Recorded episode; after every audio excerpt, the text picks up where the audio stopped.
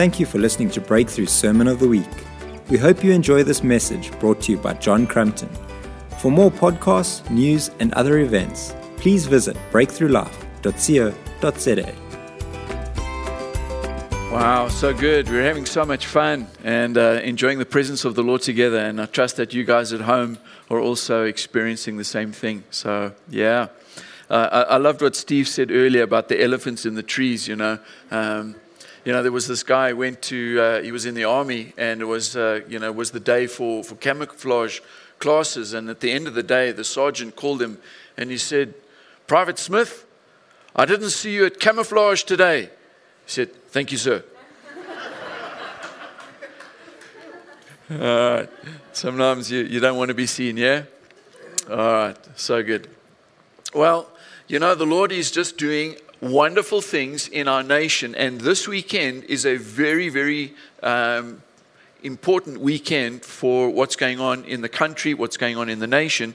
And uh, I'm just so grateful for the prayers that have already gone up. Let's keep praying. You know, things are, uh, are, are, very uh, finely balanced, if I can put it like that, between. Um, you know, righteousness and unrighteousness, between integrity or lack thereof. And, uh, and so, you know, this is a time for us to, to hang in there with, uh, with our prayers, yeah? So, so good. So, yeah. Uh, you know, the Lord is calling us to change our mindsets from one of being in a place of lack, from being in a place of uh, victimhood, victim mentality, and recognizing and understanding that He's called us to live on the front foot. Just a half an amen is all I need, you know, which is an A.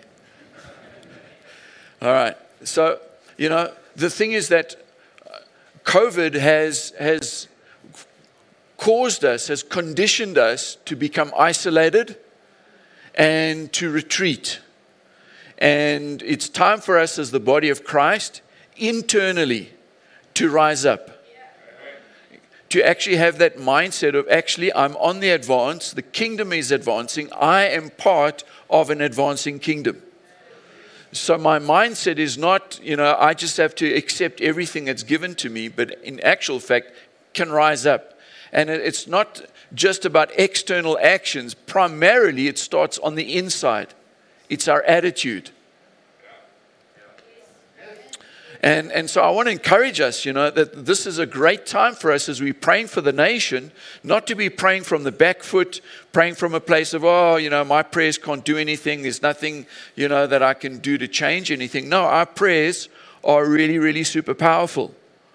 And, and as we have that attitude, that understanding that in actual fact, I am ch- changing things, my prayers are coming from an attitude my prayers are coming from a mindset. My prayers are coming from a belief system. Because your attitude flows from your belief system. So if you believe that the devil is winning, you are going to be in a negative place in your mind and in your understanding. And you're going to be praying from a defeatist mentality, which means the words that are coming out of your mouth are going to be super, you know, half hearted instead of superheated.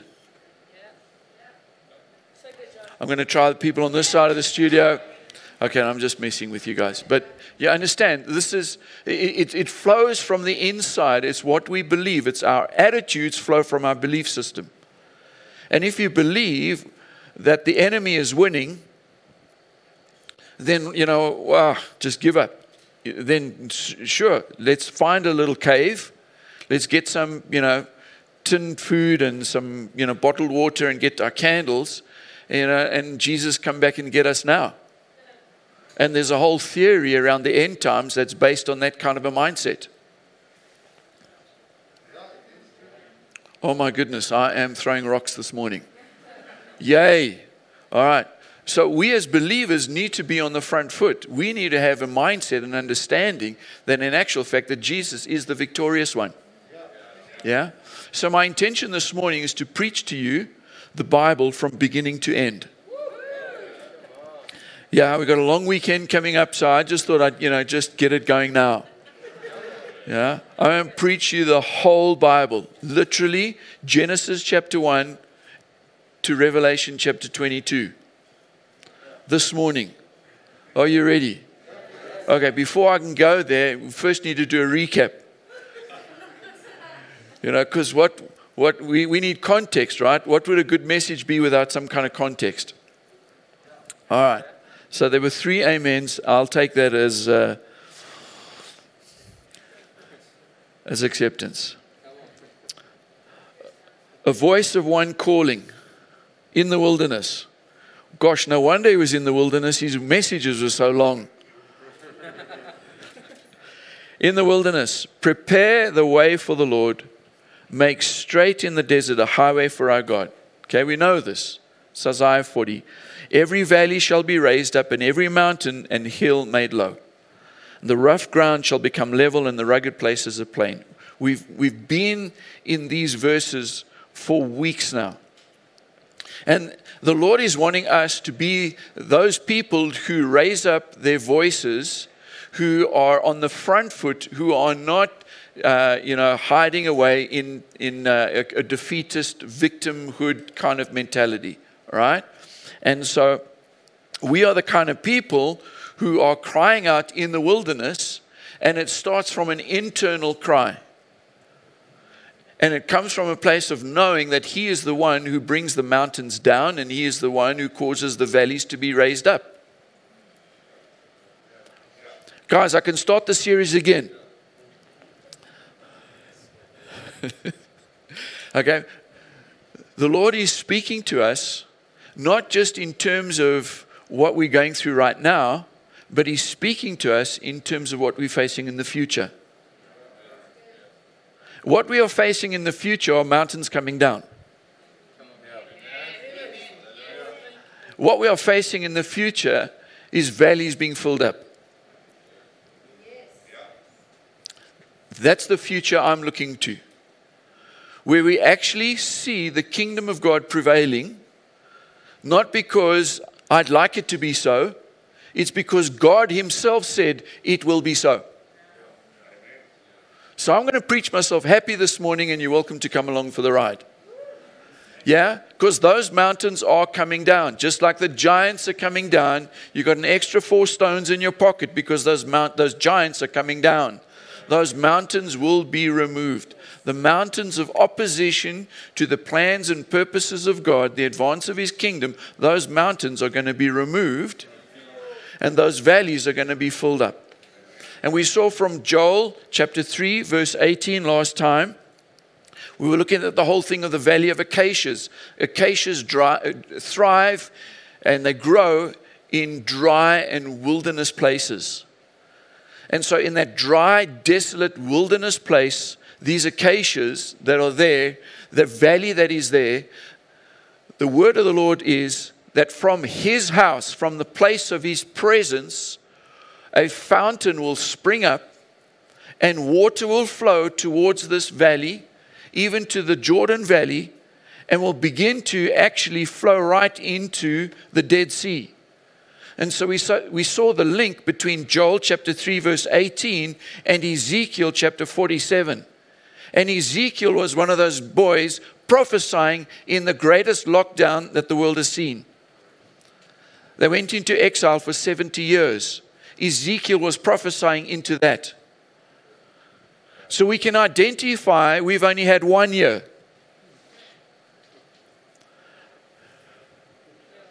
Are you guys alive? Are you okay? All right. So much of the Bible comes out of a context where there was lockdown, where there was difficulty, where there was hardship. And the Lord speaks a message to us. We are comforted by the Holy Spirit, and He brings to us the same words that gave life to the people who were ahead of us on the journey. It was strong words of promise, of victory, that He was going to carry them through and these prophetic promises were so strong, they still carry us today. So in Ezekiel chapter 47, we see that uh, he went back to the entrance of the temple. Water was coming out from under the threshold. This is in verse 1 of Ezekiel 47, uh, water was coming down from under the south side. Then in verse 2, there was a water was a trickle. Okay, so it started out uh, seeming to be fairly small. Okay, verse 3, then we get the whole thing of the cubits. A cubit is about 450 meters. And so it was, you know, ankle, then knee deep, then waist deep, then a river to swim in, right? And we see in verse 6b, the second half of verse 6, he led me back to the bank of the river. Verse 7, and when I arrived there, I saw a great number of trees on each side of the river. Verse 8, this water flows and it goes down to the Jordan Valley, enters the Dead Sea, and the salty waters there become fresh. Hallelujah. Verse 9, then there were swarms. Can you say swarms? swarms. Meaning a lot. Okay, a lot of living creatures will live wherever the river flows. There will be large numbers of fish. Can you say large numbers? Okay, we're not talking about a small thing. God is doing a big thing. And a place where there was nothing, where there was barrenness, God prophesies and He says, swarms and large numbers. God is not a puny God, He is a big God. And what he does is big. I mean, look at you. You were a mess, and he did a big thing to get you rescued. Hallelujah. Some of you kind of like, oh, well, it wasn't that big, you know, it wasn't that much. Of a... No, no, you were a mess.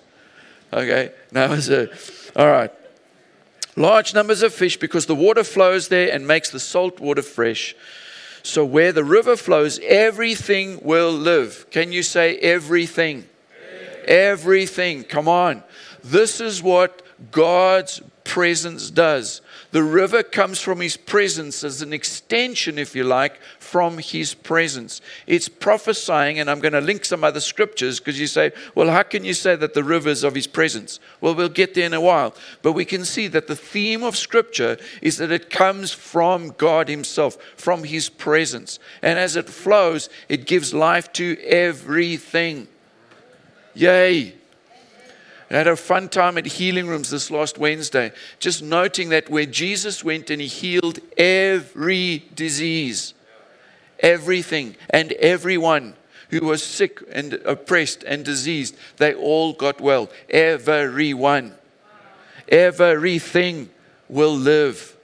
It's those who come to him, obviously. People reject him. Hey, it's on them. God reaches out in love, He doesn't force people. Come on, if God was in control, He would be forcing everyone to love Him. But He gave us free will that we would choose to love Him out of our will. So, people, likewise, it makes no sense, but people can choose to rebel. And they do. It's, it's a mystery. But God does not control people and force them to love Him.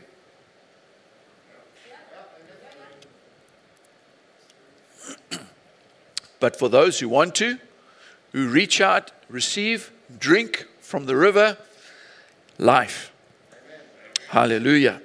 Verse 12 Fruit trees of all kinds will grow on both banks of the river. Come on. Fruit trees of all kinds will grow on both banks of the river. Their leaves will not wither, nor will their fruit fail. Every month, they will bear fruit because the water from the sanctuary flows to them. Their fruit will serve for food and their leaves for healing. All right.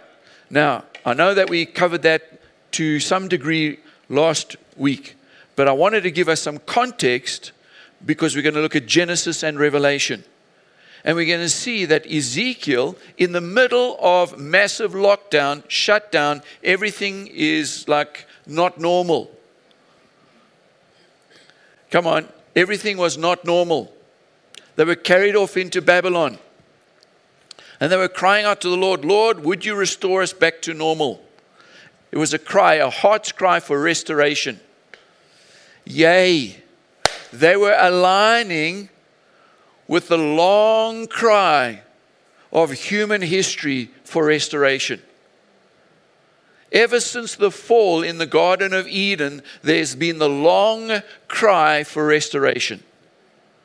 And Ezekiel joins with this long cry. And the people of God are crying out, Lord, would you restore? And here comes the promise of restoration that's coming to God's people. What was lost in Eden in Genesis chapter 1 will be restored finally and fully in Revelation chapter 22. Are you ready? You, come on. It's amazing. Now, when you look at the book of Genesis, chapter 1, in fact, chapters 1, 2, and 3, you're going to notice some interesting stuff. There are some uh, circling back in the writing. They're circling back in terms of the account of Revelation. It's not a chronological explanation, chapter 1, chapter 2, chapter 3. There's some stuff where the writer circles back, and the writer we know is Moses. Moses wrote the first five books of the Bible. He had a lot of time when he was in an extended lockdown. He had 40 years in the wilderness, 40 years in the desert, and he had times of great encounters with God in the desert. But he wrote the first five books, called it the Pentateuch. Right? So Moses is writing and he's recording here, and, and he's coming back and he passes through Genesis a few times. Okay? So he starts off the account in Genesis chapter 1, verse 1, and then he goes back and he starts again in Genesis chapter 2 and verse 4. And he goes and he explains it from another angle. And then again in Genesis chapter 2 and verse 18, there's a second pass at the creation story of man and Adam and Eve. And then again, we see another pass in Genesis chapter 3 and verse 20 when Adam names Eve. Can you see that there are a couple of passes? It comes around and comes around again. Listen, he didn't live with Eve for an extended period of time without calling her Eve. Uh, I don't know what your name is, but thanks for the apple. Yeah? No. She gets her name. Can you see that there's some passes? He's coming back and he's passing again. Folks, this is really interesting because this is part of the Hebraic way of understanding life and of, of writing in their literature. Same thing in the book of Revelation. In the book of Revelation, it's not a chronological outline of end time events. I'm going to be coming in the next few weeks and few months, and we're going to dig into these things a little bit deeper because there's so much misunderstanding. The book of Revelation is the revelation of Jesus. In the book, it says, This is the revelation of Jesus. It doesn't say, This is the revelation of the end times. It's the revelation of Jesus. And in the revelation of Jesus, there's this most amazing pattern of circling around, of circling again and coming back from this angle and this angle and another angle. It's a bit like a diamond. There's so many different ways in which you can look at the diamond. There are different facets, and you're seeing different things from the different angles. And so you get seven churches and there's a message to seven churches, and you get seven trumpets, and then you get seven seals, and comes back in seven bowls, and then there's seven visions, and then there's seven triumphs. Sevens and sevens and sevens and sevens. It's coming back, and then let's look at it from this angle, and let's come back from that angle. When you try to put it all in chronological sequence, you come up with some really crazy theories. It's not theology, it's theory.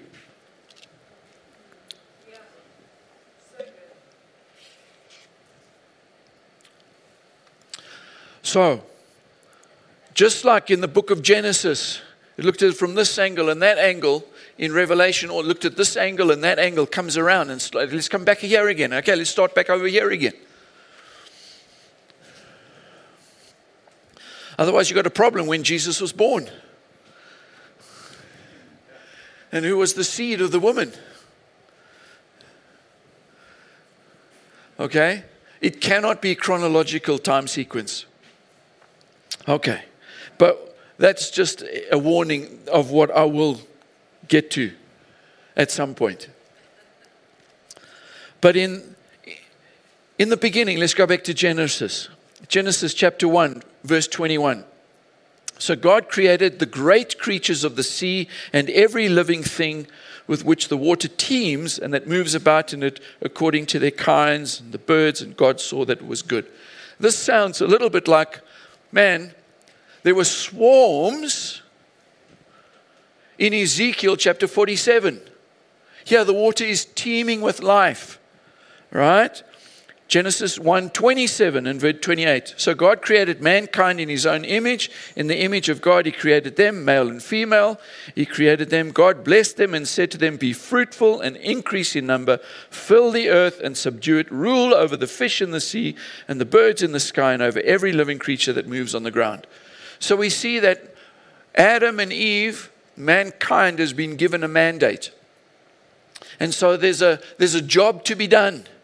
But we see that God puts them in Eden and He blesses them in Eden and He gives to them something to do in Eden. Are we together? All right. In Genesis chapter 2 and verse 6, it says, But streams came up from the earth and watered the whole surface of the ground. This sounds a little bit like Joel chapter 3 and verse 18, that a fountain comes up from the temple. In a moment, I'm going to share something with you. Genesis 2, verse 8. Now the Lord had planted a garden in the east, in Eden, and there he put the man he had formed. The Lord God made all kinds of trees grow out of the ground, trees that were pleasing to the eye and good for food. In the middle of the garden were the tree of life, and the tree of the knowledge of good and evil. A, water, uh, sorry, a river watering the garden flowed from Eden from there, it was separated into four headwaters. You see, Eden carries with it a picture, if you like, a type of a temple. The Garden of Eden was the place where man and God had fellowship, had communion. And God came to the garden as God came to the temple and the tabernacle, as God the Holy Spirit on the day of Pentecost came to the living stones that were formed to be the temple of the Holy Spirit. God comes. And God came to the garden as the, the picture of a temple, a place of worship. And in this place of worship, there are, as in most temples, there were images of the deity and God puts the image of Himself in the garden Adam. It's a living image. It's not like the images that are, are made out of stone and wood, but these are living images. And God comes and He dwells and He, he walks with them, and um, just this most amazing time of, of, of fellowship and worship that's going on. Yay. So we see something of a type of God being with his people. That was obviously lost in the fall.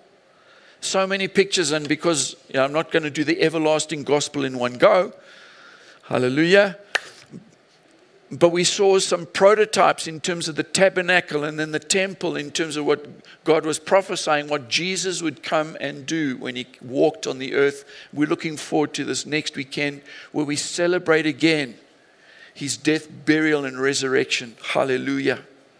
And we're going to celebrate, we're going to do it with communion. Yay. His new covenant. He wiped away the old and he brought in the new. And we're going to do it with Christian symbols the bread and the wine. We are not going to do it with pagan symbols of chocolate eggs, ustra eggs, Babylonian pagan worship. We're not going to do that. We're not going to use the bun of Tammuz with the letter T on top of a raisin bun. We're not going to use pagan worship symbols to remember the death, burial, and resurrection of Jesus. We're going to use Christian symbols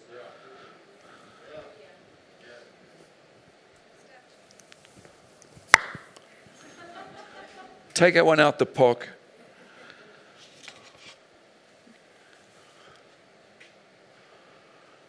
He's a holy God. He's a holy God. For far too long, the church has excused all this stuff. Oh, it's okay. It doesn't matter. It does matter. What is salt and, and light? Can it both come out of a, one same spring? Fresh water, salt water, James said. It's kind of like, no, it must be pure. The whole thing about holiness is to be separated from, to be different from sin. Don't get entangled in these things again. Not preaching some kind of fundamental whatever, but we need, when we know, oh my goodness, that stuff is tainted. Listen, there's nothing wrong with a good hot cross bun. But for goodness sake, don't serve it on, on Resurrection Sunday. Don't confuse your children. Don't do an Easter egg hunt. Chocolate, lovely. Any shape, lovely. Whether it's in the shape of a bunny or a rooster or whatever it is, you know, don't worry about the shape of it, but for goodness sake, eat it at a different time of the year. Don't eat it over the time when we're remembering his death, burial, and resurrection. Because you confuse yourself and you confuse your children. Another little tip for you you get more than a 50% discount the day after it's all over.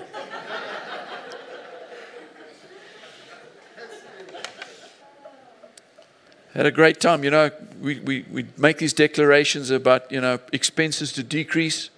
It's wonderful. Lisa and I had great chocolate in early January. Something, you know, there was a guy, in, fat guy in a red suit, it made chocolate. Yeah, we loved it.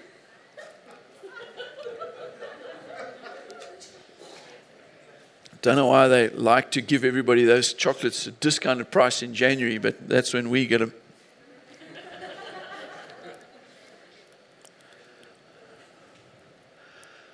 You know, we're praying,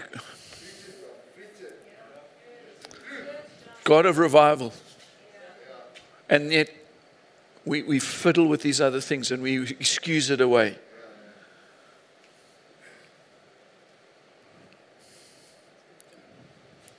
He's holy, man. All right. Time is up, and I'm only just warming up.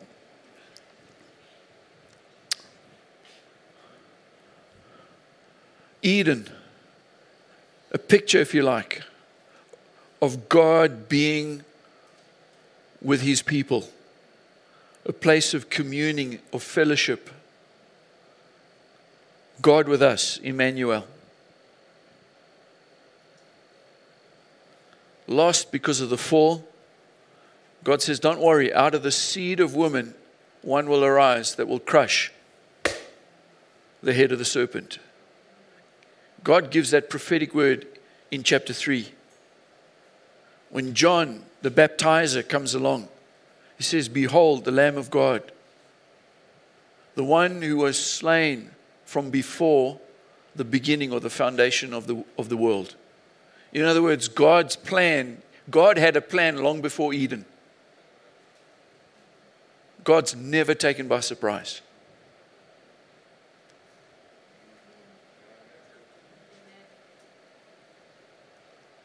We turn to the back of the book and we see Revelation echoes the same themes of Eden and the same themes that Ezekiel was speaking about, the same thing that Joel, another guy who was prophesying during lockdown times, and he's saying, In that day, in that day of restoration, this is what I'm going to do. Oh, the cry of restoration rings throughout the ages. God, restore. God, would you restore? Would you redeem us? Would you hit the reset button?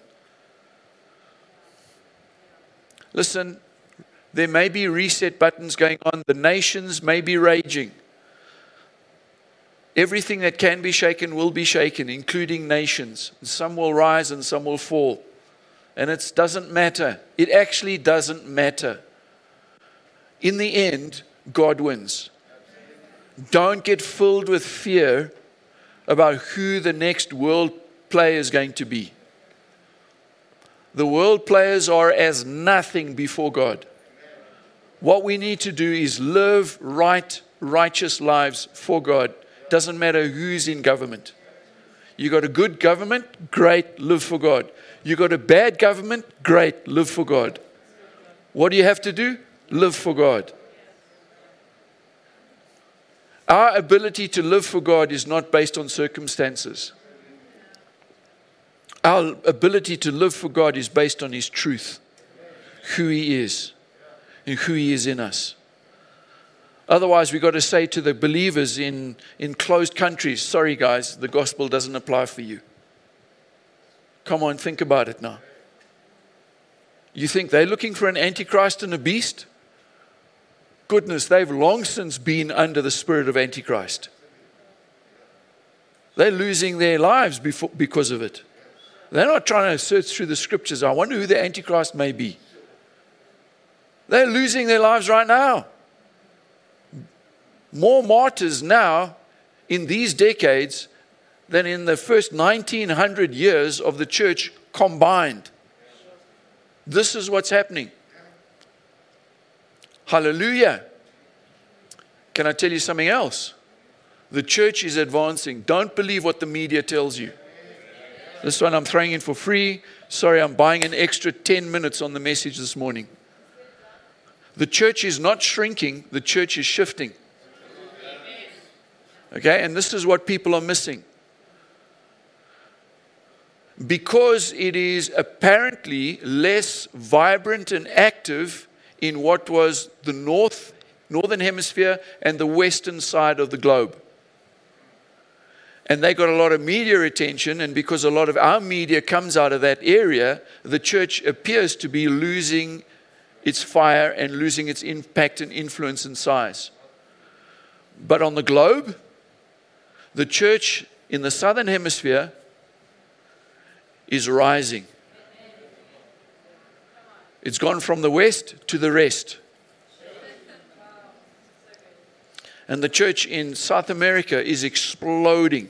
And the church in Africa is exploding in a good way. There have been some explosions in a bad way in the church in the last little while, and a lot of it has been up north and a little bit west. It's terrible, horrible. We also know that we've had some shenanigans here in our own country where there have been some false prophets who've tried to shepherd a few people.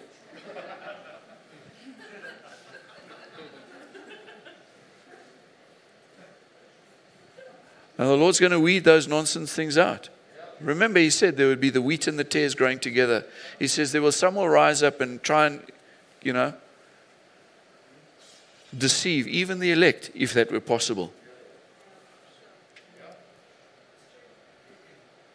We're never told to run after human, a man who's a human. We run after the man, Jesus. All right. Revelation 21 from verse 1. Then I saw a new heaven and a new earth, for the first heaven and the first earth had passed away, and there was no longer any sea. I saw the holy city, the new Jerusalem, coming down out of heaven from God, prepared as a bride, fully dressed for her husband. And I heard a loud voice from the throne saying, Look, God's dwelling place is now among the people, and he will dwell with them. Mm-hmm. this is Eden all over again. They will be his people, and God himself will be with them and be their God. He will wipe every tear from their eyes. There will be no more death, or mourning, or crying, or pain for the old order of things has passed away. Let's pause there. Where is this? Where is the no more tear? No more dying? Where is this? Geographically, where is this? No, no, it's not up there somewhere. Come on, read the Bible. I saw the New Jerusalem come down? Where's down? Where? Onto where? On earth. Where's there going to be no more mourning and no more death and no more crying and no more tears?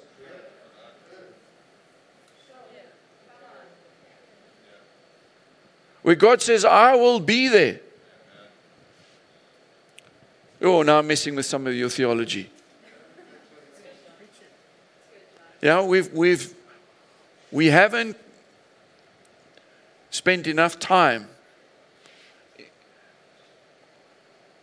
ensuring that we're accurate in our understanding and our belief system. And some of it is we've got it from sentimental songs and not from the Bible.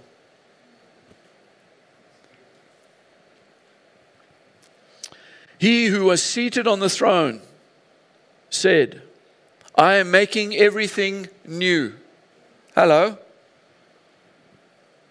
I'm making everything well, I'm making everything new. Can you see the links? All right. Then he said, Write down, write this down, for these words are trustworthy and true. He said to me, It is done. I am the Alpha and the Omega, the beginning and the end. Could have said the Genesis and the Revelation. To the thirsty, I will give water without cost from the spring of the water of life. Yeah, we got the water of life flowing again. Revelation 21 and verse 22. I did not see the temple in the city because the Lord God Almighty and the Lamb are its temple. Hello?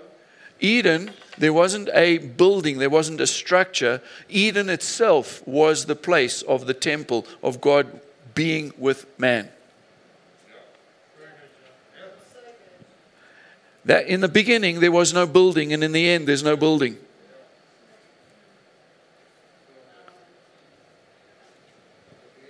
Mm-hmm.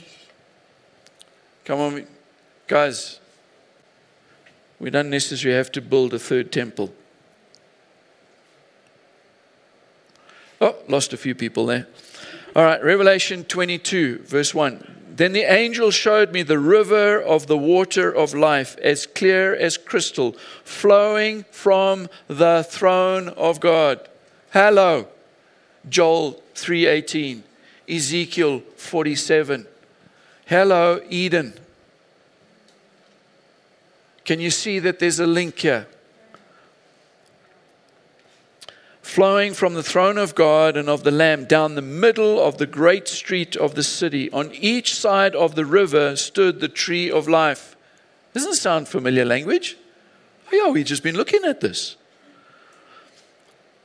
Bearing 12 crops of fruit, yielding its fruit every month, and the leaves of the tree are for the healing of the nations. Oh, my goodness. This was prophesied by Ezekiel. And Ezekiel was talking partly about the restoration that were coming out of lockdown, but ultimately he's talking about this final restoration of all things. So the leaves of the tree are for the healing of the nations. No longer will there be any curse. The throne of God and of the Lamb will be in the city, and these servants will serve him. They will see his face, and his name will be marked on their foreheads.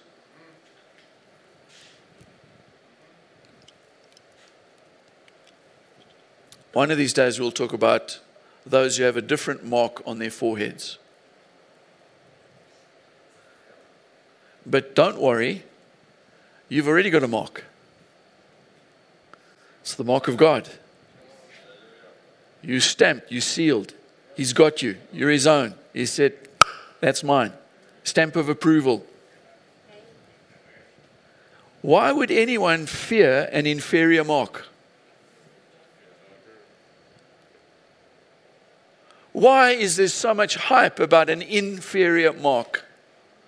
About somebody just getting blown away. You've got a mark, the mark of God on your forehead.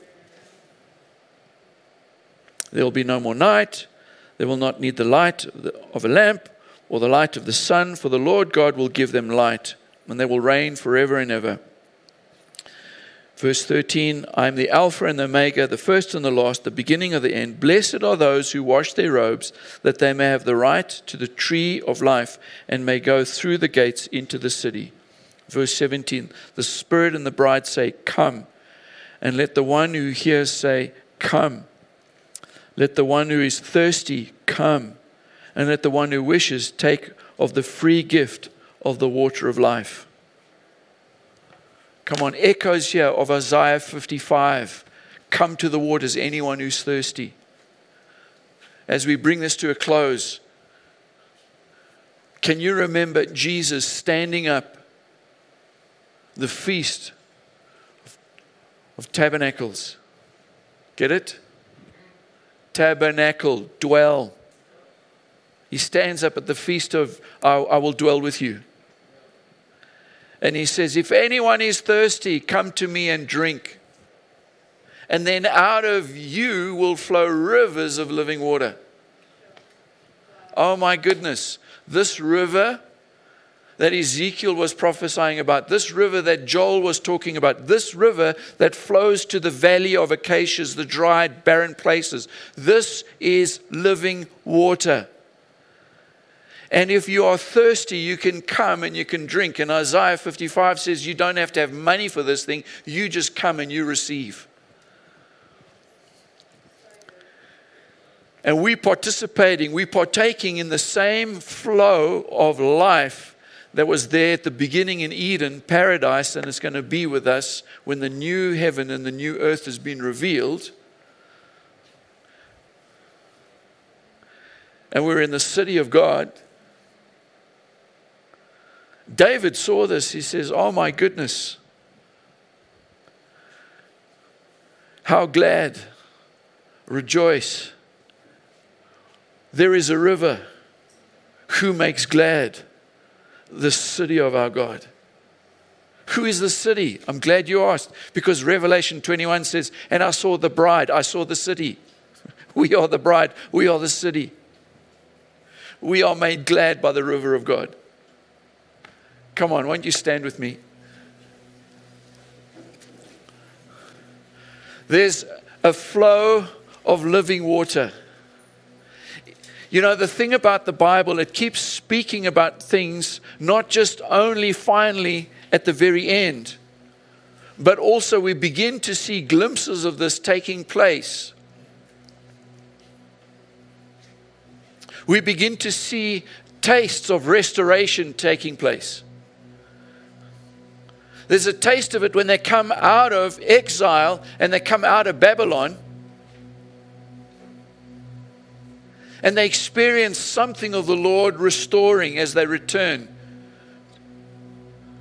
But we're going to see again, we're going to see again a whole restoration. A restoration taking place as the Lord begins to sweep us into what He's doing in these days, in this time. Come on, let's pray together. Thank you, Lord. Thank you, Jesus. Thank you, Lord, that you are doing good things. Thank you, Lord, that you're working powerfully. You're giving us insight into all the, the, the nuances of what you are doing. You are restoring, you are redeeming. There's a river that flows. And as we, we reach out to you, as we come, we're thirsty for more of you. You said, Come, come to the waters and drink, that you might be redeemed, you might be refreshed, you might be renewed. There would be a restoration that would take place in your life. And the restoration is now, and it is also again finally at the end. There's going to be a complete restoration. But right now, reach out and receive from Him. Say, Lord, let your living waters flow. Come, Lord, come, Lord, come, Lord. Lord, I need a restoration. I need that promise not to be something only out there in the future, but I need for that to be for me today in my life now in these circumstances, that you turn this valley of dryness around and you cause holy living waters to flow. Let it bubble from your presence, from your temple. Let it come from you. And much like those rivers sustained the whole Garden of Eden and the river at the in Revelation 22 is going to uh, revive and, and, um, and, and give life to the entire city, to the beloved of God, and is flowing from your very presence. Lord, let that living water flow to me now. We just we ask, Lord, that you would cause life, life, life to flow to us. Those dry places where we've had dry faith, where we haven't had faith. We've been so contaminated by what everybody else says is going on. We've been filled with fear and panic because people have said there's a reset. And people have been looking at what's going on in the lands, in the nations, and they've been figuring out what's going on in the second heavens. But you, O oh Lord, you're in the third heavens, the highest heavens. And you sit in the highest heavens and you laugh. You laugh at the nations, those who plot and those who plan.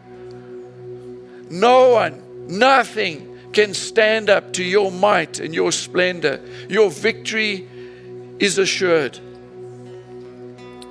And you cause us to be made ready to be the city of our God.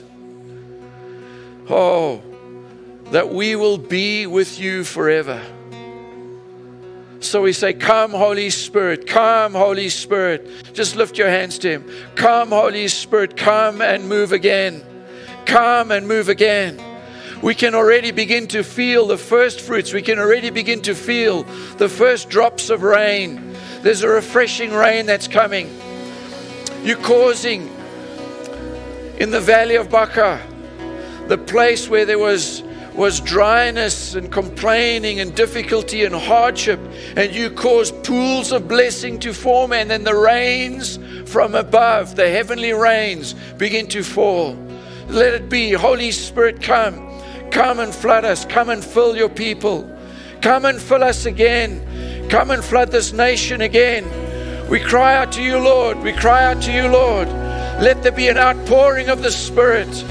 Come, Holy Spirit of God. Come, Holy Spirit of God. Come on, let's lift our voices to Him.